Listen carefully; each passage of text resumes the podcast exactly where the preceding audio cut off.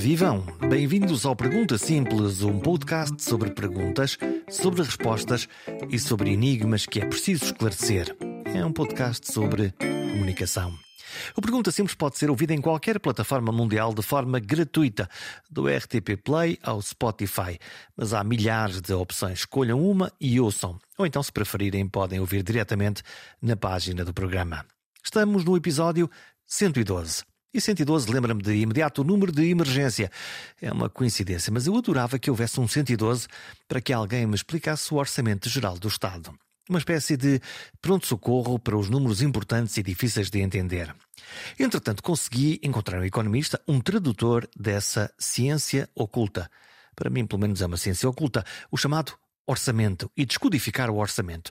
É por isso um programa de revelação, de entendimento, de saber a quantas andamos escolhendo o caso particular da saúde. Vamos a isso?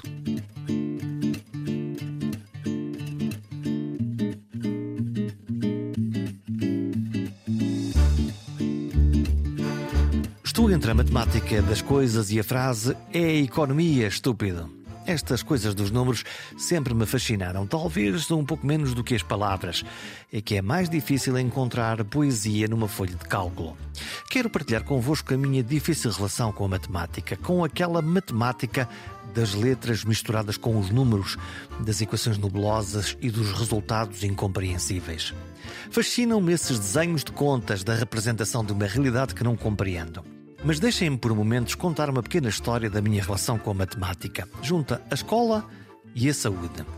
Eu era um bom aluno a matemática, pelo menos no início dos meus anos escolares, adorava aquilo e fazia questão em resolver problemas em contrarrelógio e tudo na matemática me fascinava. No fundo, eu dominava o código, sabia daquilo. E de súbito, o meu pequeno apêndice Sim, sim, o apêndice. Perguntam vocês, mas o que é que isto tem a ver com matemática? Bom, o apêndice, que é uma espécie de pequena tripa aqui embaixo, na barriga, ao lado direito, decidiu inflamar. A mais clássica, típica e popular apendicite. O resto da história é o da viagem para o Hospital de Viana do Castelo, uma bateria de análises e palpações e uma roda de médicos à volta, com um cirurgião a anunciar, quase diria com orgulho, que eu ia direto e de imediato para a tábua cirúrgica, onde as suas mãos, munidas de um bisturi, me iam salvar a pele. E assim foi que remédio, contrariado e assustado, mas sem qualquer possibilidade de resistir. Também não era inteligente. Talvez nesse momento tenha contribuído fortemente para a minha hipocondria. E por isso dediquei-me mais tarde a estudar a política e a política de comunicação em saúde.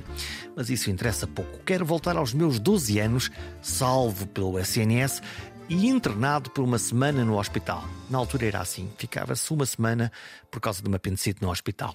E depois mais um par de dias sem escola em casa a recuperar, vestido com uma faixa tipo toureiro para me salvar de alguma hérnia. Esses 15 dias e uma perda de capacidade de me concentrar durante um par de meses foram fatais para a minha relação com a disciplina da matemática. Perdi o pé. Passei a ser quase o pior aluno do planeta. E a matemática passou a ser uma ciência oculta para mim. Pelo menos a grande matemática, a das equações, dos modelos e engenharias financeiras várias. Esta pequena história cruza educação com saúde. Já repararam como estes dois sistemas se comportam de uma forma completamente diferente e inversa com os cidadãos na sua relação, na relação que têm connosco, os utilizadores? No caso da educação, quando um aluno perde o pé, como foi o meu caso, tem mais dificuldade ou simplesmente tira más notas, ganha uma etiqueta invisível de não vale a pena investir nele. Um bom aluno, pelo contrário, merece sempre mais apoio, estímulo e caminho. A educação investe assim mais nos bons alunos e menos nos piores. Ora, na saúde a regra é exatamente a contrária. Quanto pior está o doente, mais o SNS, os médicos, os hospitais e todas as pessoas investem para o salvar. E quanto custa esta solidariedade? Esta filosofia de lutar por todos e cada um, não interessando o Estado em questão. Quanto pior, mais investimento. De investir na vida, na saúde, na batalha contra o fim. Uma balança emocional e técnica de medicina e cuidados especializados, mas também de custos e benefícios para o cidadão e para a sociedade. É sobre isto este programa. Com Eduardo Costa, cumpro a minha missão de tentar descodificar o orçamento da saúde quanto gastamos, em que gastamos e para que é que gastamos. Só há uma certeza absoluta: quem paga a conta somos nós. Eduardo Costa é economista, professor da nova SBE e um especialista em economia da saúde. Portanto, domina a explosiva arte que junta saúde com dinheiro. Uma conversa sem preço, mas de valor. É, explosivo, de facto. é uma combinação que, que, muitas vezes até custa a compreender à primeira, mas, mas de facto não há, não há economia sem saúde e não há saúde sem economia. Então, mas, mas a saúde não tem preço, não é? Aí é que aí é que nos enganamos, porque a saúde tem claramente um preço. Quando nós decidimos todos os anos gastar não sei quantos mil milhões uh, em saúde, estamos implicitamente a colocar um preço um preço na saúde e não deixa de ser uma discussão difícil e é uma discussão que não se tem muitas vezes no espaço público. Mas quando nós uh, definimos orçamentos para a saúde, quando nós definimos quanto é que cada hospital vai receber, quando nós definimos se estamos dispostos a gastar o nosso dinheiro a comprar um determinado medicamento ou ir a uma determinada consulta, estamos implicitamente a colocar um preço na nossa saúde. E porquê é que é difícil? Porquê é que é difícil difícil discutir esta questão do preço da saúde? Tem a ver com, com o preço da vida? Sim, sim, porque basicamente se nós estivermos uh, a, a, dizer que a saúde tem, tem um preço, então implicitamente estamos a dizer que a vida humana também tem, também tem um preço e do ponto de vista puramente estatístico ou económico, de facto nós sabemos que todos nós acabamos por ter, em média, um certo, um certo preço, um certo valor a partir do qual, ou até ao qual faz sentido o sistema de saúde, digamos assim, tratar, tratar de nós.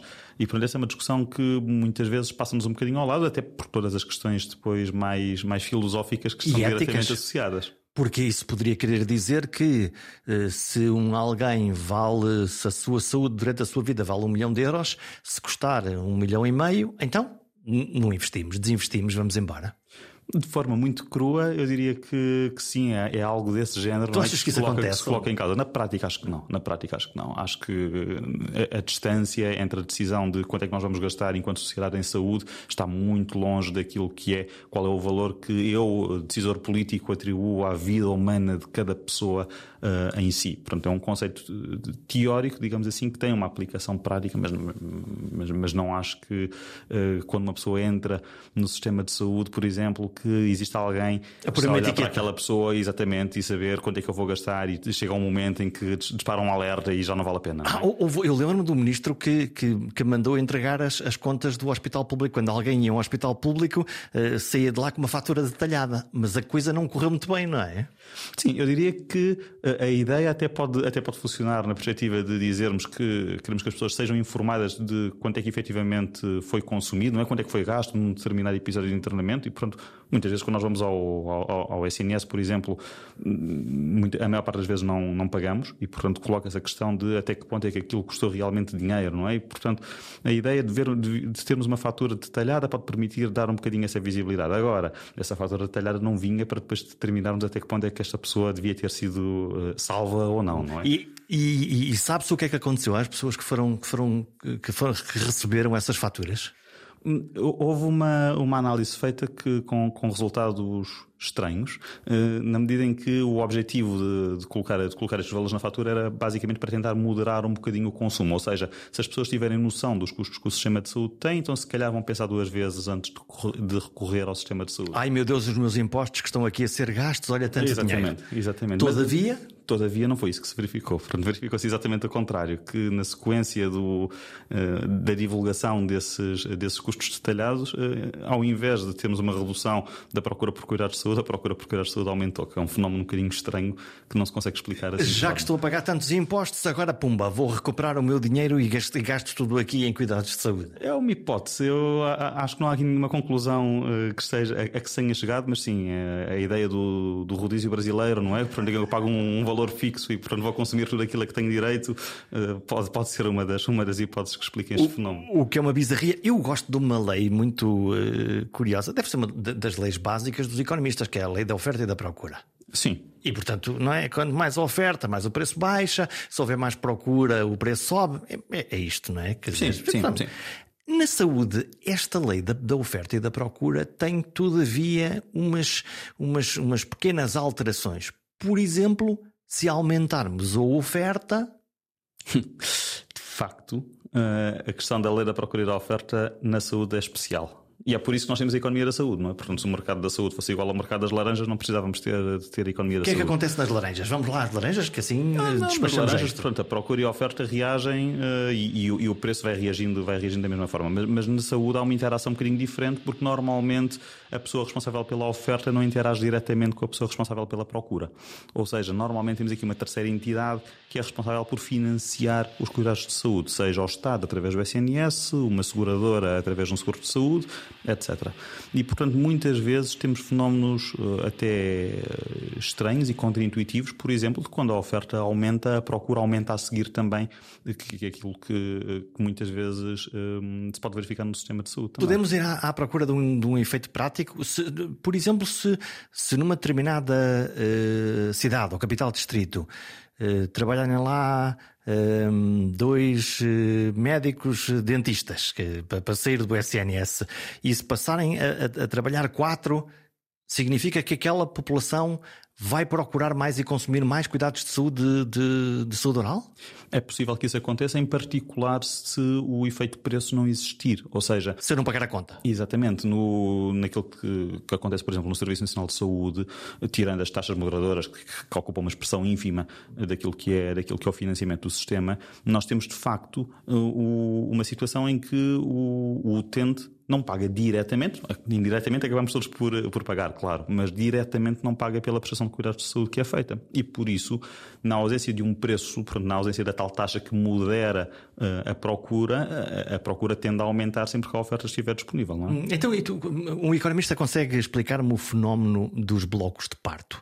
Se, se, se eu olhar para os últimos uh, eh, 10 anos, aquilo que eu sei, tá, o INE diz, e eu acredito, é que cada vez temos menos filhos. Também hum, olhamos para, para a zona de Lisboa, por exemplo, e nasceram vários hospitais com blocos de partos novos que não estavam lá. Todavia, agora temos um problema porque parece que não conseguem estar todos abertos, parece que não há médicos suficientes, parece que as mamães não conseguem uh, ter as condições que devem, e eu me ponho isto na bimbi e digo assim: mas isto não faz sentido. Se há menos bebés, se há mais sítios, o que é que está de estranho nesta coisa? É uma boa pergunta. Vamos à calculadora. O que é que diz a tua calculadora? O que é que, o, o, o que, é que desafia a lógica disto? Eu diria que a grande pergunta que temos que responder aqui é até que ponto é que esses blocos de parques estão a funcionar eh, com as pessoas que deviam. Eu acho que esse é o, o grande desafio. Ou seja, eh, nós temos efetivamente menos bebés a nascerem, Pronto, isso é inegável, é um facto. Uh, sabemos também que temos mais blocos de parto do que aquilo que tínhamos. Pronto, aqui na área de Lisboa, por exemplo, temos o Beatriz Ângelo, Vila Franca de Xira, etc. São novos hospitais que, que não existiam há, há, algum tempo atrás. Mas parece que estamos a ter dificuldade em ter o número de enfermeiros, o número de médicos suficientes para manter todos estes serviços abertos em, em simultâneo. Portanto, eu não acho que seja um, um, um problema de falta de infraestrutura, claramente não é para o, número de, para o número de bebés que temos, mas é a falta de capacidade de manter essa infraestrutura aberta a funcionar. Então, se a matemática se aplicar, se temos o mesmo número de bebés ou menos, se temos mais sítios para nascer, logo nascem menos por cada sítio. Nascem menos por cada sítio, em média. Sim, podemos ter, claro, um hospital em particular numa determinada região em que se verificou o contrário, mas sim, é expectável que aqui nos hospitais do centro de Lisboa, por exemplo, que as maternidades sejam hoje a fazer menos partos do que aquilo que faziam há uns anos atrás. A economia e a decisão política podia então dizer, não tem problema nenhum, vamos concentrar e fazer em menos infraestruturas mais partos. E aqui é que a economia torce o rabo, porque aqui entra a decisão política e a decisão política depois já não tem tanto a ver com números, não é? Já tem a ver com. Uh, uh, isto é, economia, muito bem, muito bem, mas espera lá que se tocares aqui noutros valores até mais emocionais. Não, mas a economia não toma decisões, não é? Ah. A economia é uma das muitas coisas que uh, dão suporte à tomada de decisão política, não é? E, portanto, no limite, isto trata sempre de uma, de uma decisão política de facto, a questão da concentração de, de espaços, uh, em particular em zonas onde existam vários espaços simultaneamente abertos, como é o caso da, da área metropolitana de Lisboa. É o exemplo mais gritante. Em que temos várias, portanto, estamos a salvar mais do que 10 blocos de parto abertos na região, na área metropolitana, eh, é relativamente eh, fácil pensar que é plausível encerrar eh, ou, ou, de forma permanente, ou de forma temporária ou rotativa, alguns destes blocos de parto, de modo a que a concentrar quer as equipas desses próprios blocos de parto e depois as crianças que vão nascer nesses blocos de parto e as mães, noutros, noutros blocos. Claro que fora das áreas metropolitanas essa decisão é muito mais difícil, não é? Ou seja, por exemplo, se formos para, para o Alentejo, Évora uh, ou Beja. Aí temos quilómetros, não é? O que também é um, falar, tem, tem um valor importante. Potencialmente horas de distância, não é? Entre, entre hospitais e, portanto, eu imagino que a taxa de natalidade em, em Beja também tenha estado a cair, mas acho que não é pelo facto da taxa de natalidade em Beja ter estado a cair que nós nos podemos uh, dar ao luxo de encerrar a maternidade de, do Hospital de Beja, porque mesmo que esteja a fazer menos partos do que aquilo que, que poderia fazer, a alternativa não, não existe. E, portanto, portanto, o risco e a solidariedade e a necessidade de oferecer um determinado uh, cuidado. Olhando com os olhos e com as lentes do economista, significa que se nós temos demasiada capacidade instalada para a necessidade real, lá está a lei da procura e oferta, chama-se isto o quê? Desperdício? Se calhar, mas, mas eu não diria necessariamente desperdício, porque no, na questão da saúde há uma, há uma variável adicional que é, é um mercado caracterizado por muita incerteza. Nós não sabemos quantos bebés vão nascer, onde é que eles vão nascer e quando. E, portanto, isso e, e só nos que... bebés, porque nas outras coisas todas a coisa ainda é pior, não é? Sim, exatamente. Quantas doenças é que há, como é que elas evoluem, exatamente. como é que é a epidemiologia, tudo isto. Portanto, isto não é, eh, enfim, direto, imediato e, e há um mais um igual a dois. Sim, sabemos que em média nós conseguimos prever quantos partos é que vamos ter, quantos ataques cardíacos é que vão existir, etc. Mas nós nunca conseguimos garantir que naquele dia, àquela hora, naquela localidade não vai existir um determinado ataque cardíaco ou um parto ou o que quer que seja. E, portanto, o sistema de saúde tem que ter alguma margem de manobra para uh, reagir a potenciais picos fora da média, digamos assim. Portanto, termos uma redundância, uma multiplicação de recursos de oferta, não é necessariamente um desperdício é apenas as coisas são como são e, e, o sistema tem que ter uma elasticidade e, portanto, tem que ter mais capacidade do que aquela que é a norma. Há uma palavra que hoje em dia está na moda que é resiliência, não é? Quer dizer que o nosso sistema tem que ser resiliente. A resiliência eu interpreto um bocadinho como isso, ter alguma folga para conseguir acomodar variações. Também é um facto que, na sua generalidade, o Serviço Nacional de Saúde em Portugal parece ter pouca folga. Não é? Ou seja, falámos no caso dos, no caso dos partos, que aqui sim temos tido um, uma redução do número, do número de partos, mas parece, ou, ou seja, olhando para o Serviço Nacional de Saúde, não, não, identifico facilmente uma grande capacidade excedentária nas várias, nas várias unidades do, do SNS. Porque se essa capacidade existisse, então nós não deveríamos ter as listas de espera que temos ou o, o tempo de, elevado para atendimento nas urgências, etc. Portanto, cada vez que há um pico de gripe ou cada vez que existe uma maior necessidade, sei lá, de operar cataratas ou hérnias, o que o sistema devia fazer era usar essa, essa essas folgas e conseguir eh, responder. Sim, de alguma forma um sistema mais elástico seria eh, conseguir ter alguma dinâmica que permitisse fazer um bocadinho esse, esse movimento. Eu não tenho a certeza e até que ponto é que, é que nós não estamos quase a viver em permanência num certo pico em determinadas áreas. Isso significa o quê? Que temos, temos, temos Capacidade de Se calhar, da mesma abaixo. forma como podemos estar sobredimensionados em determinadas áreas, podemos estar subdimensionados noutras áreas. Por exemplo, o, o exemplo da, das urgências, não é? Que nos últimos típico. meses tem estado, tem estado na berra. Claramente, eh, a, a, capacidade instalada que nós temos nos serviços de urgência não tem sido, não tem sido suficiente para fazer face àquela que é a procura um, por, por serviços de urgência. Depois podemos discutir se essa procura deveria existir efetivamente por serviços de urgência ou não. Se eles deviam estar lá ou deviam ter ido ao centro de saúde.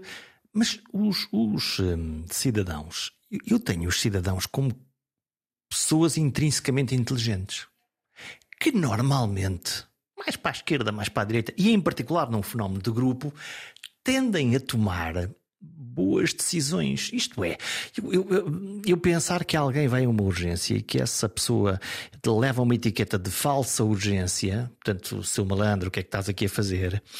Parece-me que é, que é ligeiro. Se calhar aqueles cidadãos estão a fazer a coisa certa, porque era a porta que tinham aberta, era a necessidade de conseguiram cumprir, não sabiam como é que isto podia funcionar, não sei. Diz-me tu. Não, eu, eu, eu, concordo. Eu acho que nós muitas vezes, e, e, precisamente nos últimos meses, temos tido muita discussão de que temos uma grande procura por serviços de urgências de pessoas que não deviam lá estar. E aqui implicitamente estamos basicamente a, colocar a culpa, o ónus dessa responsabilidade nas pessoas que acordaram naquele dia e decidiram ir entupir a urgência do hospital X ou Y. É um bocadinho paternalista esta ideia, não é? É um bocadinho paternalista na medida em que a pessoa sente que tem um problema de saúde, a pessoa procura uma resposta para o seu problema de saúde e quer, obviamente, aquela que considerar a melhor resposta. E eu acho que quando uma pessoa opta por ir para um serviço de urgências e ficar 5, 6, 7, 8 horas à espera, não é propriamente porque esta pessoa queria ir para ficar, para ficar aquele, tempo todo, aquele tempo todo à espera. Ou seja, não é pelo seu conforto, não é? é? é? porque acha, é porque acredita mesmo que ali uh, a, a, possibilidade de ser mais bem visto ou acolhido é, é, real. Ou porque não encontra uma alternativa fora daquele tipo, daquele tipo de, de resposta. Uma discussão que nós temos muito uh, hoje em dia é até que ponto é que os cuidados de saúde primários, portanto, os centros de saúde, não deveriam ser capazes de conseguir evitar muitas destas, muitos destes episódios de urgência. E nós tivemos agora, na altura do inverno, uh, portanto, foi estendido o horário de abertura de alguns, uh, salvo duas centenas de centros de saúde no, no país, precisamente para tentar dar esta resposta adicional. Agora, o que é que acontece? As pessoas precisam de, primeiro, saber que, que, que essa resposta existe e se essa resposta só existe durante algumas semanas ou durante alguns uh, horários específicos não e não é uma coisa permanente. Não se habituou, não é? É uma questão de hábito que, que, acaba por não acontecer, mas para além disso é preciso que as pessoas sintam confiança de que essa resposta é capaz de. Pronto, vou-me repetir, mas que essa resposta seja capaz de responder ao problema real que as pessoas têm. Porque se a pessoa sentir que vai ao centro de saúde, que está aberto até mais tarde, e que sai do centro de saúde e que precisa fazer umas análises, um raio-x, o que quer que seja, e que tem que ir parar ao hospital para fazer essas análises e esse raio-x, vai então diretamente, ir logo diretamente para o hospital. Pronto, portanto, muitas dessa da, da, questão das falsas urgências, digamos assim, elas uh, só são falsas depois da, da, triagem ser feita, não é? A pessoa quando está em casa e se sente mal, não sabe à partida se é uma pulseira verde ou se é uma pulseira azul ou se é uma pulseira amarela.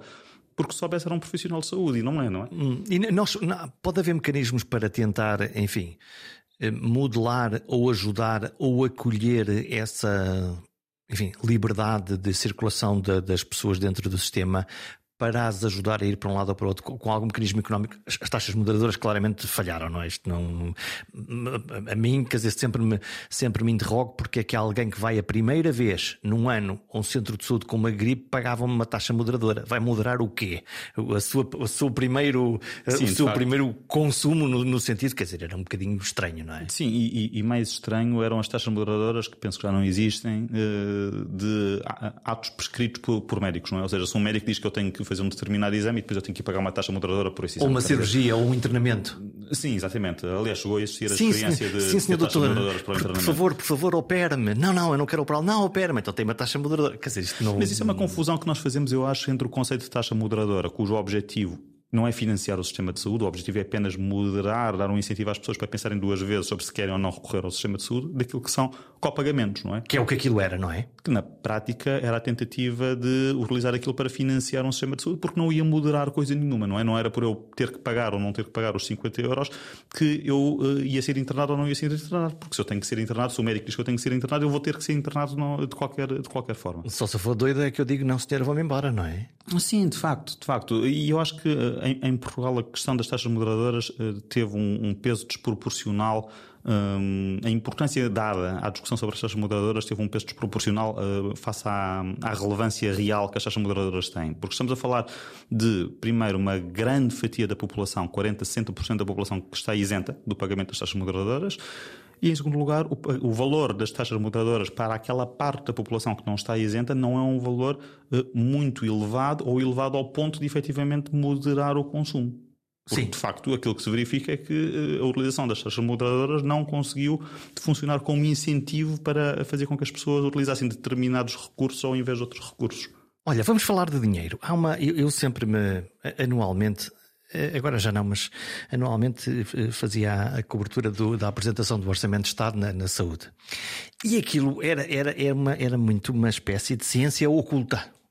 E, e, era uma ciência oculta porque o, o, o, orçamento de Estado está escrito e feito de uma determinada maneira. Depois havia eh, umas tabelas à, à parte, os anexos é que davam umas respostas, mas o, o orçamento ele próprio, aquilo está feito para os cidadãos não perceberem o que é, o que, é que lá está. A gente não encontra lá saúde, hospitais X, me... não, aquilo tem, tem ali uma uma. Tem uma ciência por detrás Tem daquilo. Uma, é? Mas é oculta, não é? É uma, ciência, é uma ciência oculta. O que é que lá está escrito? Quer dizer, explica-me aquelas rubricas. O que, o que é que é? Quanto, quanto é que a gente gasta? Quanto é que, quanto é que, o, que, que nós, que o sistema público põe no, põe no sistema de saúde? À volta de 15 mil milhões de euros por ano. É dinheiro. Sim, mas estamos a esquecer, ou, ou, ou seja, o, o, e, e, essa é uma, uma questão relevante porque muitas vezes nós discutimos quanto é que nós gastamos em saúde e falamos do orçamento do SNS, mas aquilo que nós gastamos em saúde vai muito para além daquilo que é o orçamento do SNS. Isto, e tanto, este, o SNS é dinheiro dos impostos que nós pagamos Exatamente. e dá 15 mil milhões. 15 mil milhões. Mas isto no PIB, quanto é que isto, quanto é que isto vale da nossa riqueza mais para a esquerda, mais para a direita? Aí à volta de 6, 7%. 6, 7%. Estamos na média da Europa ou ainda estamos uh, vamos ficar atrasados? Novamente, eu acho que temos que dar um passo atrás, que é quanto é que nós gastamos em saúde no total. Ok. Aí então, nós gastamos 25. Muito bem. 25%? 20, uh, 25 mil milhões, que corresponde a okay. 10% do PIB. Portanto, nós temos uma fatia que é que vem dos impostos para o SNS, que vale 15 mil milhões de euros. Exatamente. E depois há 10 mil milhões de euros extra, e portanto este somatório disto tudo é o que nós, portugueses, gastamos em saúde. Sim, e é normalmente esse valor que nós vamos comparar com outros países. Ok, e esse, isso em porcentagem do, do PIB? Casa dos 10%. 10%, muito bem. Então, esses 10 mil milhões extra, 15 mais 10, uhum. onde é que são estes 10 mil milhões? De onde é que eles vêm? Assim, os 25 mil milhões vêm todos do mesmo sítio, não é? Que é, do, que é dos nossos bolsos. Pronto. Uh, agora, os 15 mil, milho, então, mil, então, mil a, milhões vêm diretamente através de impostos. Aquela coisa da saúde ser gratuita? A, saúde é gratuita, mas uh, gratuita na, a, ideia, a ideia de definirmos o, o, sistema de saúde como tendencialmente gratuito é tendencialmente gratuito no ponto de contacto, não é? Quando, quando o cidadão contacta com o sistema de saúde, não tem que tendencialmente ter que pagar. Isso é uma falácia, portanto. Eu, eu, diria que nós temos que substituir então a frase de sistema de saúde tendencialmente gratuito por sistema de saúde antecipadamente pago. Antecipadamente pago, sim, mas isso é a mesma coisa em relação à escola pública, em relação às, às estradas nacionais nas quais não pagamos portagens, etc. Portanto, somos nós que pagamos a conta, não é? E sim, no limite, tudo aquilo que temos em Portugal, uh, somos, acabamos por ser nós a pagar a conta. então vá, tanto 15 mil vem eh, do, do, do IRS, nos dos nossos impostos, IRS, e enfim, uhum, é, do, é, do, 15 mil Estado. é o orçamento do SNS que é financiado através dos nossos impostos, e depois temos mais 10 mil milhões. Desses 10 mil milhões temos uh, três grandes uh, grupos. Temos um grupo que representa os subsistemas de saúde. Estou a pensar aqui nas pessoas que têm, por exemplo, o ARSE, um subsistema público, mas também nas pessoas que têm subsistemas privados, por exemplo, o SAMS. Uhum. Depois temos um segundo grupo que são os Portanto, São uma espécie de, de, organizações mutualistas em que se recolhe dinheiro dos seus próprios associados. Exatamente. No caso dos funcionários públicos, descontam no salário, 3,5%, uhum. que é dinheiro. E que depois. Do salário é, bruto? É, do salário bruto, não é? Portanto, que é, que é muito dinheiro. Portanto, uma parte subsistemas. Exatamente. Depois, uma segunda parte que são seguros de saúde privados. Portanto, se eu quiser ter um seguro de saúde da seguradora A, B ou C, eh, porque sim ou porque a minha empresa me oferece um seguro de saúde, um seguro de saúde privado. E que são, que é o que acontece na esmagadora maioria dos casos, as empresas incorporam, as empresas privadas incorporam essa, essa oferta no, no, no, pacote, de, no fundo, de remuneração dos trabalhadores. Exatamente. E aliás, até se verifica uma coisa interessante que é ao longo das últimas duas décadas tivemos alguma substituição entre aquilo que é o, o peso dos subsistemas de saúde e o papel dos seguros de saúde privados. Ou seja, parece que ao longo do tempo houve um conjunto de empresas que tinham subsistemas de saúde uhum. que deixaram de ter e passaram a oferecer uh, seguros de saúde, seguros de saúde privados aos seus trabalhadores. Algum, algum alguém, algum em particular que te, que te lembres? Salvo erro a PT Empresas. A PT, sim. Mas não tenho a certeza. Sim.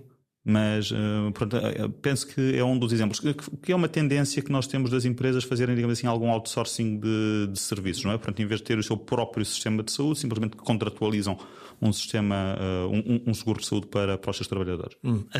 Esse tipo de contratualização normalmente garantem os mesmos serviços, mas, mas sair das esferas enfim, estratégicas das empresas não pode, enfim, perderes um bocadinho o, o controle, ou pelo menos haver uma. Na discussão, imagino com os sindicatos as coisas não serem tão lineares. É possível, é possível. Não, não tenho muita noção de como é que se processam eh, as negociações depois internamente no que diz respeito aos subsistemas e aos seguros, mas, mas sim, eu acho que isto tem a ver com tentar reduzir um bocadinho um, o impacto direto que este tipo de sistemas têm dentro da própria empresa, não é? E, portanto, colocar eh, externamente estes serviços para se ter uma maior flexibilidade. Vamos à conta de base: 15 mil milhões, dinheiro do Estado, SNS, 10 mil milhões, eh, subsistemas, seguros e famílias. Outra vez? Outra vez. Queres-me pôr a pagar três vezes? Eu, então, espera. Eu pago os meus impostos IRS, vai para o SNS, eu pago. Eu, se tiver ADSE, pago. Eu, se tiver um seguro, pago. E o que tu me estás a dizer, pela quarta vez, é: mas há umas coisinhas que, se tu precisares, pagas outra vez, que ninguém paga por ti. Eu lamento ser portador de más notícias, mas não são só umas coisinhas. Então. Ou seja, a despesa paga diretamente pelas famílias, isto pronto, estamos a falar de despesa que as famílias pagam no momento em que o cuidado de saúde é prestado. Ou seja, eu vou ao hospital, tenho que pagar, por exemplo, um copagamento, no caso se tiver um seguro de saúde privado e for a um hospital privado. Ou uma taxa moderadora, ou numa farmácia tenho que pagar a parte do medicamento que não é comparticipada. O conjunto destas despesas, que são pagas diretamente pelas famílias no momento em que acedem aos cuidados de saúde, representam quase 30% daquilo que é despesa em saúde em Portugal. Uou! Portanto, é muito dinheiro. Mas isso é um valor muito elevado que nós quase não. não... Bom, enfim, quem, quem, quem precisa muito, se calhar sente muito, mas 30% da despesa? Sim, exatamente. Então, e, e, aqui estamos no pódio dos piores países da Europa. A comparar com quem? Quem é que, quem é que são os nossos vizinhos? Tens, Portanto, à nossa frente temos. São os mais ricos ou os mais pobres? Temos a Letónia e. Pronto, nós estamos, salvo erro, em sexto lugar na Europa. E pronto, temos. Exato, Lituânia, Letónia, Grécia, Malta e Bulgária. Um grupo de países com os quais não sei se temos Portanto, os países mais pobres, não estou a dizer que Portugal é pobre, mas os países mais pobres, eh, os seus cidadãos estão a pagar mais do seu bolso, portanto, menos cobertos eh, pelos vários sistemas de saúde que podem ter. Exatamente. Ou seja, esta parte da despesa que nós pagamos diretamente, que as famílias pagam diretamente, representa precisamente a parte de desproteção financeira, digamos assim. Ou seja, claro que há parte desta despesa que é consequência da proteção financeira. O que é que eu quero dizer com isto? Se eu tiver um seguro de saúde, e for a um determinado hospital, eu estou eh, eh, segurado, não é? Mas terei que fazer um copagamento. Portanto, esse copagamento, que é uma despesa direta que eu faço, é consequência do seguro que eu tenho. Mas tenho uma grande parte desta despesa que não está relacionada sequer, sequer com isso. E, portanto, aquilo que estamos a dizer é que cerca de 30% da despesa que nós fazemos em saúde é exigida diretamente às famílias. Isto coloca um problema grande, que é um problema de isto incide cegamente uh, face às capacidades financeiras que as famílias têm. Portanto, é entre as famílias mais ricas ou as famílias mais pobres, existe aqui uma desproteção financeira que é substancial e que pode colocar em causa aquilo que é o acesso atempado aos cuidados de saúde. Em português corrente, alguém que seja mais pobre e mais doente está a pagar muito mais ou a ter que fazer um esforço muito superior para manter, eh, cuidar, gerir a sua saúde. Exatamente. E o problema é que isto, digamos que é um efeito bola de neve, não é? Porque as pessoas, por exemplo, tomemos o exemplo das pessoas mais velhas em Portugal, que são tipicamente as pessoas que consomem mais eh, cuidados de saúde e que, portanto, terão também que comprar, por exemplo, mais medicamentos, onde vão ter que fazer mais despesas destas do seu próprio bolso. O que é que acontece? Estas pessoas são também, simultaneamente, as pessoas que são tendencialmente mais pobres, tendencialmente menos educadas e tendencialmente mais doentes.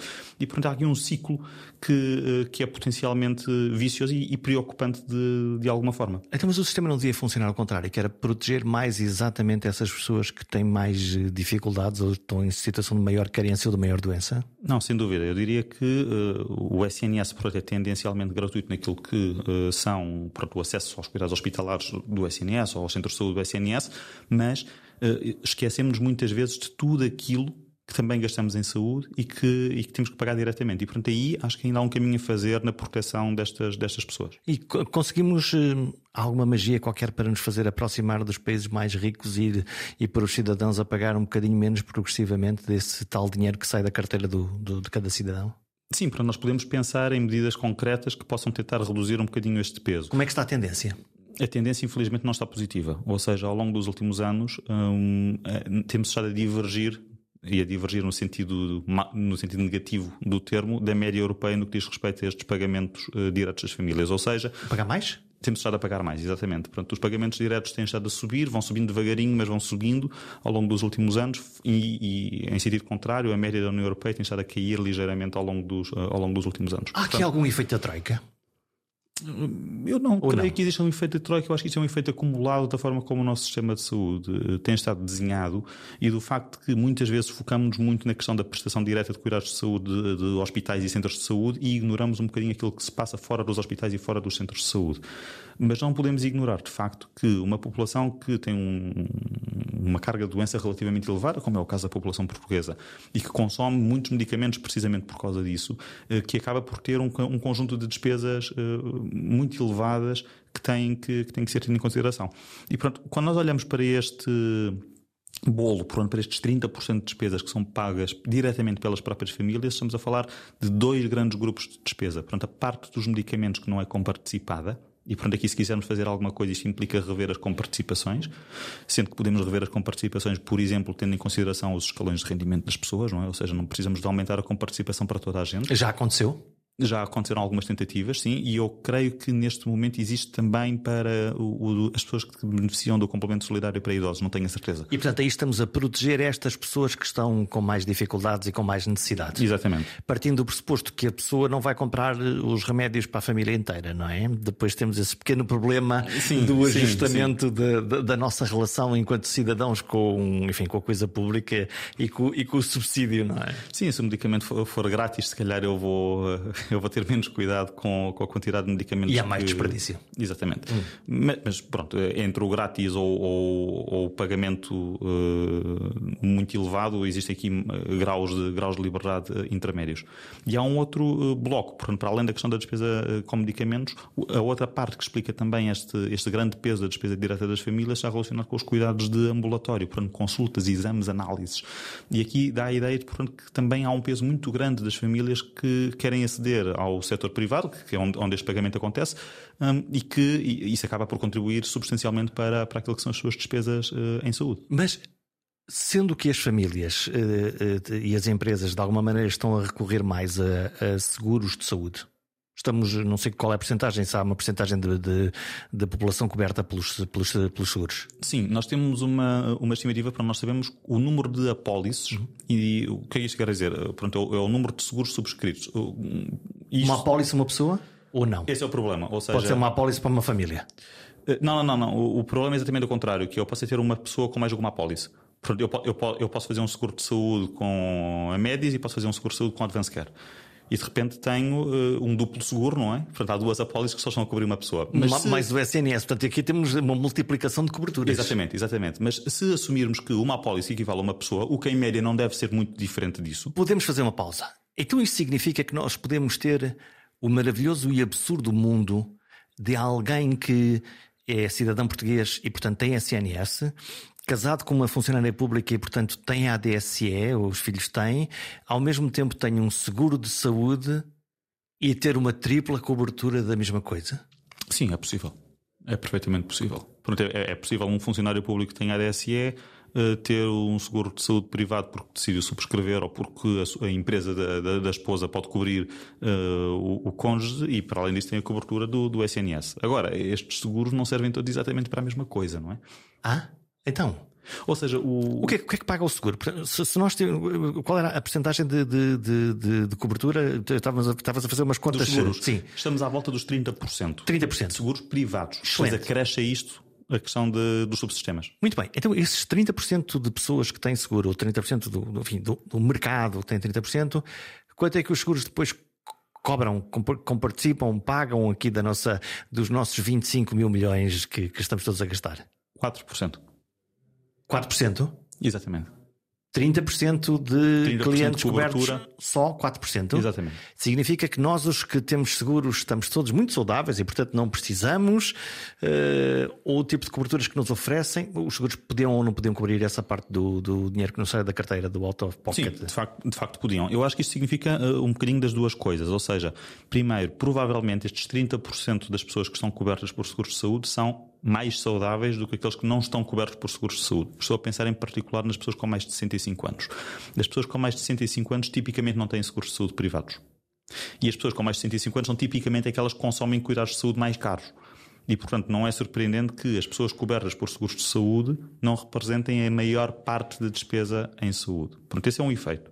E o segundo efeito é exatamente esse, que é, se calhar, os seguros de saúde privados não estão a conseguir cobrir aquilo que é a despesa, um, aquilo que é a desproteção financeira que as famílias têm. Que dava um grande jeito, não é? Dava-nos a todos um grande jeito que houvesse essa, essa portanto, no, no, fundo a cobertura que estão a assegurar é uma cobertura das mesmas coisas que o SNS pode oferecer, mas mais rápido ou com uma qualidade diferente?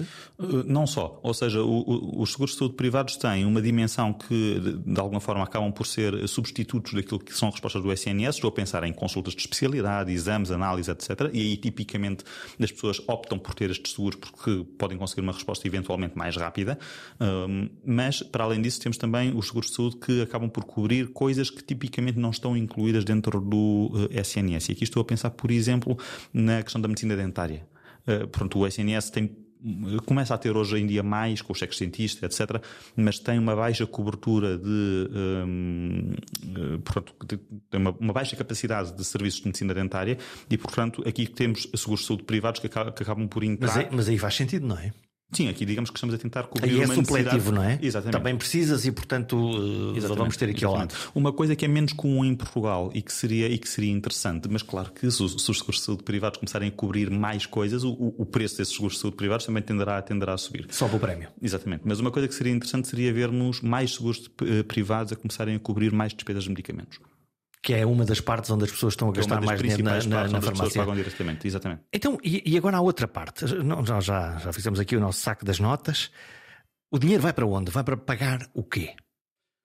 O dinheiro vai para o sistema de saúde e, e, vai para pagar uh, o público, os 15 mil milhões do público vão, o, o, dinheirinho, como é, que, como é que ele se distribui? Vai, vai, vai pagar o quê? Vai pagar atos? Vai pagar cirurgias? Vai pagar consultas? Vai pagar recursos humanos? E isto, está, isto, está, isto está tudo bem aqui fatiado, aqui aos, aos pedacinhos? Ou... Vai pagar um bocadinho de tudo, de facto. A maior parte do dinheiro que nós colocamos no sistema de saúde uh, vai para uh, o financiamento dos hospitais, porque os hospitais é onde são prestados os cuidados de saúde que são mais caros também, são também os cuidados de saúde mais complexos, não é? Eu fazer um transplante cardíaco é muito mais caro do que eu fazer uma consulta de, de especialidade. E, portanto, o, a grande fatia da nossa despesa em saúde vai para o financiamento dos cuidados de saúde hospitalares. E para o tratamento, não para a prevenção? E para o tratamento, sim, porque. No, no fundo, para a doença, não é? Os cuidados de saúde hospitalares são tipicamente mais orientados a, a, resolver situações que surgem, não é? Pronto, se nós quisermos pensar num sistema muito orientado à prevenção, aí estaríamos a pensar num sistema em que os cuidados de saúde primários, se calhar, teriam um peso uh, diferente daquele que, tem, daquele que têm hoje. E fazer como o Carlos Gulbenkian, que pagava mais ao seu médico, ou melhor, deixava de pagar ao seu médico quando, quando ficava, ficava doente, doente, não é? Porque enquanto estivesse saudável, esse era o trabalho dele e, portanto, havia essa, essa, essa questão. Portanto, o dinheiro vai, vai para lá, sendo que. Um, Normalmente o pagamento eh, dentro do sistema é um pagamento baseado no histórico. Olha, o ano passado gastaste 50 milhões, hospital lá, toma lá mais 50 milhões, mais qualquer coisinha. Eh, mas as necessidades de saúde, como falámos há bocadinho, elas, elas variam, as populações variam. Faz sentido pagarem. A, a, forma como os hospitais são contratualizados, portanto, ou seja, a forma como o Estado, o Ministério da Saúde, determina com cada hospital quanto é que cada hospital vai, uh, vai receber, é um pouco uh, anacrónica. Ou seja, de facto, é, olha-se muito para o histórico, portanto, o histórico mais qualquer coisa por cento, mas depende também muito de, uh, da negociação que o Ministério da Saúde consegue ter em cada ano com o Ministério das Finanças, não é? Que é quem determina o envelope uh, que, vai, que vai para a saúde. Um, e, uh, e, de facto, acaba por parecer um bocadinho desligado daquilo que é não só a atividade que cada hospital acaba efetivamente por, por ter, mas também daquilo que podem ser as necessidades da população que o hospital está a servir. Mas olha, vamos a um exemplo concreto, um, um exemplo muito básico. Este hospital faz uh, mil cirurgias de hérnias abdominais. Mas pode lá aparecer o cliente mil e um. Como é que é? Não, a porta está aberta, não é? É, essa, é a parte, essa é a parte interessante da economia da saúde, não é? Que é efetivamente naquilo que é o serviço público em Portugal, o hospital não recusa, não recusa doentes. Pronto, portanto, obviamente está dimensionado para tratar um determinado número de, um determinado número de doentes, mas, mas pode lá sempre chegar mais ou menos. Está lá uma sala cirúrgica, se está lá o cirurgião, não é por falta de capacidade. Mas se contratualizou mil, quer dizer que não recebe a mil e um, a mil e dois, a mil e três, a mil e quatro, pode recebem, acontecer. Recebem, recebem e, e, existem, existem valores que são definidos para aquilo que é uh, chamada a produção marginal, ou seja, quando nós ultrapassamos o nosso plafond, digamos assim, quanto, é que, quanto é que eu vou receber pela, pela cirurgia adicional que, que faço, uh, etc. Um, dito, dito, isto, uh, a, a, ideia de que nós temos a sala de cirurgia ali vazia à espera de, de, um outro doente, também não sei até que ponto é que é sempre verificada, não é? Ou seja, quando, quando nós vemos que temos uma lista de espera relativamente elevada em muitas coisas, do, em muitos serviços uh, do SNS, isto também dá a entender que se calhar esta, mesmo a capacidade dos hospitais não é, não é tão grande quanto aquilo que se poderia eventualmente pensar. Quer dizer que é uma ilusão a ideia de que uma sala está, está fechada, eh, que ninguém usa, mas que na realidade pode, lá está, ou não, não há uma equipa inteira para fazer aquilo, ou, ou, ou, ou, enfim, ou já atingiu a sua capacidade máxima real e portanto há um tempo em que está parada? Eh, sim, eu diria que a questão das equipas parece-me fundamental. Ou seja, eu acho que muitas vezes nós não Falta um anestesista, pumba. Já, já, já, está, já temos um. O, o caso um das cirurgias é muito, é muito paradigmático, não é? Porque é diferente de uma consulta externa onde eu tenho um médico ou um enfermeiro e, portanto, não preciso de mais ninguém para ter aquele serviço a funcionar. No caso de uma cirurgia, é uma equipa e, portanto, se nessa equipa de repente falta-me um determinado profissional, aquilo descamba tudo como se fossem peças de, de dominó, não é? Tivemos esse exemplo na, na greve cirúrgica dos enfermeiros em 2017 ou 2019, em que era exatamente faltava um ou dois elementos centrais e de repente a equipa não podia uh, fazer, fazer o, seu, o seu trabalho porque, porque precisam de, de todas as mãos disponíveis para, para lá estar. O curioso depois, do outro lado, é, e vimos isto na pandemia, que isto, quando uh, tocou o rebate, quando o assunto era sério, nós o que vimos foi, por um lado, um sistema que se calhar fechou a porta às rotinas, mas por outro lado respondeu de uma forma extraordinária, numa, lá está, no meio da incerteza, no meio do caos, eh, conseguiu eh, responder. Se, se, nós olharmos, quer dizer, honestamente para o sistema, o sistema, o sistema comportou-se como um sistema. Sim, o sistema aguentou-se, não é? Porque teve um embate brutal, não é? Da pandemia, que ninguém, ninguém estava à espera, e eu acho que aí, quer dizer, os profissionais de saúde, que toda a gente diz, não é? Os profissionais de saúde são a espinha dorsal do sistema de saúde, e são de facto, não é? E, pronto, e, e aí provaram se, se dúvidas houvesse que, que acho que não existiam. Mas, mas de facto, essa flexibilidade da forma como o sistema estava a funcionar, porque na altura da pandemia parece-me que, que, veio um bocadinho ao de cima uh, aquele nosso espírito português do, do desenrascanço, não é? Portanto, do, do, amor à camisola que faz com que temos mesmo que fazer isto e portanto as equipas organizaram-se de modo a conseguir fazer coisas uh, para além daquilo que são os procedimentos normais, as formas de funcionamento normais dos hospitais. E portanto eu diria que no dia a dia do, do SNS falta um bocadinho essa flexibilidade, essa inovação para tentar fazer um bocadinho, um bocadinho diferente, não é? Ali tinha que ser, tinha que ser. Exatamente, exatamente. E portanto andou para a frente. Estamos a gastar bem o nosso dinheiro. Eu acho que estamos As a gastar. não estão a ouvir nesta parte, porque se eles estiverem a ouvir nesta parte. E assim, nós, uh, se olharmos, pronto, para, em termos internacionais, se nos tentarmos comparar com outros países, aparentemente o nosso sistema é um sistema relativamente bom. Não, não, significa isto que seja um sistema isento de dificuldades? Dinheiro investido recursos públicos e privados uhum. versus resultados em saúde.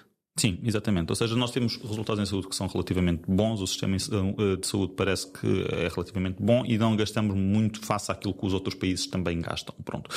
Não deixa de ser um facto de que Existe um conjunto de, de, temas em Portugal e em particular na questão do SNS, que é onde nós tipicamente focamos mais a nossa discussão, que são passíveis de melhoria para tentar aumentar a eficiência, a eficiência do sistema. Não é? Ou seja, o, o nosso sistema, apesar de ter bons resultados, muito à custa daquilo que é o esforço dos profissionais de saúde, hum, parece que muitas vezes não está organizado da forma que deveria estar para conseguir dar uma resposta um bocadinho mais efetiva, mais eficaz e potencialmente mais barata. O que quer dizer que se eles se começarem a cansar este, este bom desempenho, esta eficiência da máquina pode começar a. Eles, os profissionais de saúde? Sim. Mas eu acho que é isso que nós temos estado a sentir nos últimos anos. Eu, ou seja, muita da discussão que nós temos hoje em dia sobre não temos o médico de família que, que queríamos para todos os portugueses, não conseguimos ter escalas das urgências abertas, etc. Eu acho que é um bocadinho o cansaço dos profissionais de saúde que faz com que não estejam dispostos a aceitar determinadas condições que anteriormente até poderiam aceitar.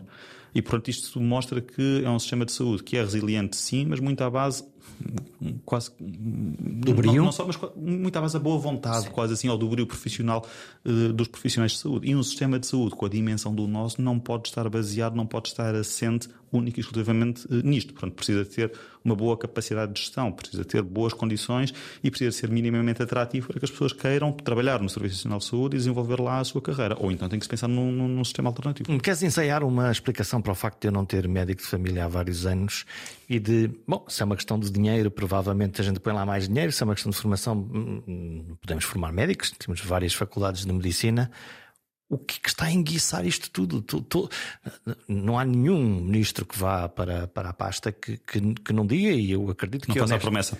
E eu, eu acredito que a, que a promessa é honesta, porque também é importante esta parte, não é? Sim, sim, sim. Não há nenhum partido político que não tenha no seu programa eleitoral isto, não há nenhuma dúvida que na, na saúde é necessário um médico de, de família, enfim, aquele, o, o, o primeiro ponto de contacto. Todavia, isto. É verdade. Parece enguiçado. Eu acho que é o problema de estarmos a gravar em Lisboa. Porque se estivéssemos no, no Norte, provavelmente teríamos, teríamos médico de família. E não dá para copiar?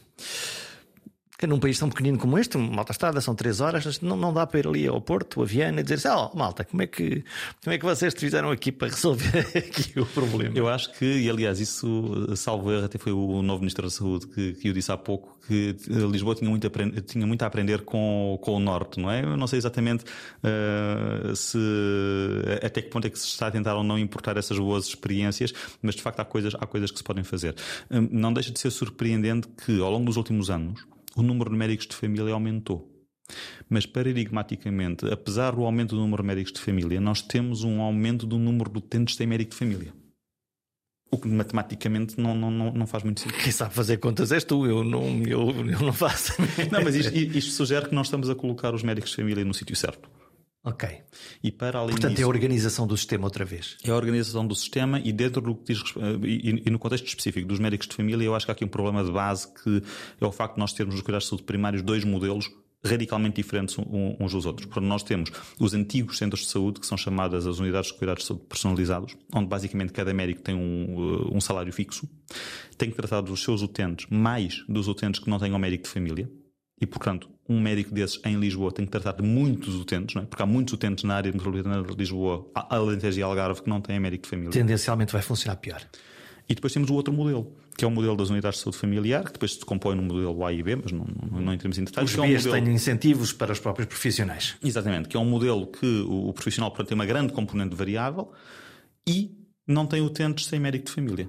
E, portanto, depois existe aqui esta, esta assimetria, não é? De, de, da forma como os próprios cuidados de saúde primários estão, estão organizados, que eu acho que acaba por contribuir para um ciclo vicioso de os novos médicos que são formados não quererem vir trabalhar para a Medicina Geral e Familiar em Lisboa porque se arriscam a ir parar a uma unidade de cuidados de saúde personalizados onde vão receber um salário que não é tão bom quanto poderia ser se estivessem numa unidade de saúde familiar do tipo B e para além disso ainda vão ter que trabalhar com todos os utentes de, sem médico de família para além daqueles que são os utentes da sua lista. Que é importante ter boas condições de trabalho.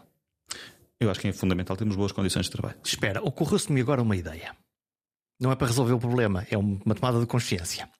Portanto, nós temos portugueses de primeira, que têm médico de família, que são servidos numa USF onde as coisas funcionam bem e os profissionais estão contentes e há boa resposta. Nós temos os de segunda, tem um centro de saúde que vai funcionando o melhor que pode, e os da terceira, que é o meu caso, que não tem nada disso. Sim. Isto, é, isto uh... E é isso que faz com que depois haja muitos portugueses, por exemplo, que têm que recorrer às urgências, não é? Porquê é que o problema das urgências foi maior uh, do que em Lisboa, foi maior na área de Lisboa do que na área do, do Porto, por exemplo, agora no, no último inverno? Uma das explicações potenciais, isto sou eu a, a, teorizar, não é? É precisamente o facto que em Lisboa nós temos muitos utentes que não são cobertos por médicos de família. E, portanto, vão, para, vão parar à urgência hospitalar. Estes utentes têm uma resposta muito mais fraca nos cuidados de saúde primários do que aquilo que seriam, do que aquilo que seriam se tivessem um médico de família. Então, agora podemos falar para o senhor contribuinte. E, e o senhor contribuinte, se começar a sentir que, quando necessita de uma resposta, não a tem, continuando a pagar os mesmos impostos, não, não pode haver aqui uma, um ceticismo ou uma tendência a dizer hum, eu, se calhar, não, não me apetece fazer parte deste clube do SNS. Sim, é verdade. É, eu percebo que possa ser frustrante. O problema depois é que nós podemos entrar aqui num, num problema de, de seleção adversa, não é? Em que, em que as pessoas vão. Imaginemos um cenário não é, em que cada um poderia escolher se queria ou não queria contribuir para o sistema de saúde. Um, pronto, existiria um número mágico, não é? A nossa taxa de imposto baixaria em X% e, e, e, nós não poderíamos recorrer ao SNS. Aquilo que provavelmente aconteceria seria que as pessoas mais saudáveis seriam aquelas que queriam deixar de recorrer ao SNS. Poupavam nos impostos? Poupavam nos impostos, mas o que é que acontece? Ficam no, no SNS as pessoas menos saudáveis, que são também as pessoas mais caras, não é? Portanto, o SNS funciona porque na prática toda a gente contribui, independentemente do seu nível de, de doença, e esta hum, funciona quase como uma espécie de grande seguro de saúde, não é? Portanto, eh, as pessoas que são menos doentes acabam indiretamente, ou, ou diretamente até, por estar a pagar os cuidados de saúde das pessoas que estão mais doentes. E é por isso que o sistema funciona, não é? Se nós de repente permitirmos a todas as pessoas que não recorrem ao Serviço Nacional de Saúde saírem do Serviço Nacional de Saúde. Há uma destruição. O custo por pessoa do Serviço Nacional de Saúde vai aumentar brutalmente, não é? Hum. É sustentável isto? Essa pergunta vale, vale muitos, muitos mil milhões de, de euros. Eu, eu, diria que há algumas tendências que são preocupantes nos sistemas de saúde, não apenas no, no, no SNS, nem no sistema de saúde português, exatamente, internacionalmente. Uh, portanto, nós temos, obviamente, uh, se nós andarmos na rua e fizermos um inquérito às pessoas e perguntarmos assim qual é que é o, o principal desafio dos sistemas de saúde, eu aposto uh, que a principal resposta vai ser a questão do envelhecimento. Uhum. A questão da demografia. Portanto, dizemos que temos uma população a envelhecer e esse vai ser o principal desafio dos sistemas de saúde. Doentes com mais doenças, doentes mais velhos, mais complexos, logo mais caros, não é? No Sim. sentido hum, e, e, uma população menos menos jovem a criar rendimento para pagar a conta geral. Uhum. Solidariedade intergeracional, no fundo. Sim, exatamente. E eu diria que, apesar de ser uma preocupação válida e, sim, e, e claramente afeta a questão, do, a questão da sustentabilidade futura, não é propriamente aquilo que está a determinar o maior crescimento das despesas uh, em saúde. Pronto, internacionalmente, quando olhamos para os dados, verifica-se que a maior parte do crescimento da despesa em saúde tem estado relacionada com aquilo que é uh, a inovação. Ou seja, hoje, desenvolver uma nova tecnologia, uh, estou a pensar num dispositivo médico, um novo medicamento, etc., é muito mais caro do que aquilo que era antes. Também com muito mais ganhos eh, em termos de, de, de, saúde. Estou a pensar em termos de, de anos de vida, isto é. Sim, sim, sim, nós podemos olhar para a, para a fatura que cresce, mas por outro lado também aos anos que nós estamos a comprar de vida e de, e de bem-estar. Não, sem, sem, dúvida, sem dúvida. Ou seja, nós aqui não estamos a dizer que estou a pagar mais pela mesma coisa. não, estou não, a pagar mais por melhor. Estou a pagar mais por melhor, sim. Portanto, em termos sociais, esse princípio é, é, é bom e em termos económicos os economistas ficam preocupados. Portanto, será porque sustentável enquanto. Porque temos que continuar a pagar por isso, não é? Portanto, é uma questão de vontade. É uma questão de vontade e é uma questão de escolha uh, e, e, e, escolha quase, quase política, não é? Portanto, se, se definir claramente até quando, até que ponto é que nós queremos continuar a financiar e qual é o modelo que nós queremos. Portanto, é expectável que as despesas em saúde, em Portugal, mas não só, continuem a subir ao longo dos próximos anos. E, portanto, é muito importante que seja claro qual é que é o caminho para financiarmos esse aumento de despesas. Porque se não formos claros sobre como é que vamos financiar o aumento de despesas, o que, é que pode acontecer? Eventualmente pode acontecer aquilo que tem acontecido uh, em alguns uh, dos últimos anos em Portugal, que é o aumento da parte da despesa em saúde financiada pelas próprias pessoas. Que nós não notamos. Que nós não notamos, vamos mas, mas que vai é? acontecendo. Exatamente. Muito e, bem. Eu acho que esse é um grande, um grande desafio. Eduardo Costa, muito obrigado. Boas contas. Vai lá convencer as finanças de que isto vale a pena. Não, nada disso. que vale a pena porque, porque te, te, um, um, SNS tem um, um, um valor uh, intrínseco e estrutural dentro de uma dinâmica de sociedade que é, que é em si mesmo uma coisa extraordinária. Sim, eu, eu, eu acho que em Portugal, pronto, diz-se muito, não é? Que é uma das grandes conquistas do, ou a maior conquista desde, desde o 25 de Abril, e eu acho que da esquerda à direita, para nós depois podemos discutir se queremos mais privado ou menos privado, mas acho que da esquerda à direita existe um relativo consenso sobre a necessidade de termos um, um SNS em Portugal. Estão fechadas as contas e espero que com algum sucesso para que todos possamos compreender melhor o nosso investimento coletivo na área da saúde. Os enigmas nunca são bons conselheiros para tomarmos as melhores decisões. Claro que a economia das coisas é importante, mas no caso da saúde há fatores emocionais, sociais e políticos que têm uma influência capital. E isso descansa-me. Os valores humanos e socialmente relevantes são demasiado importantes para caberem num livro de contas.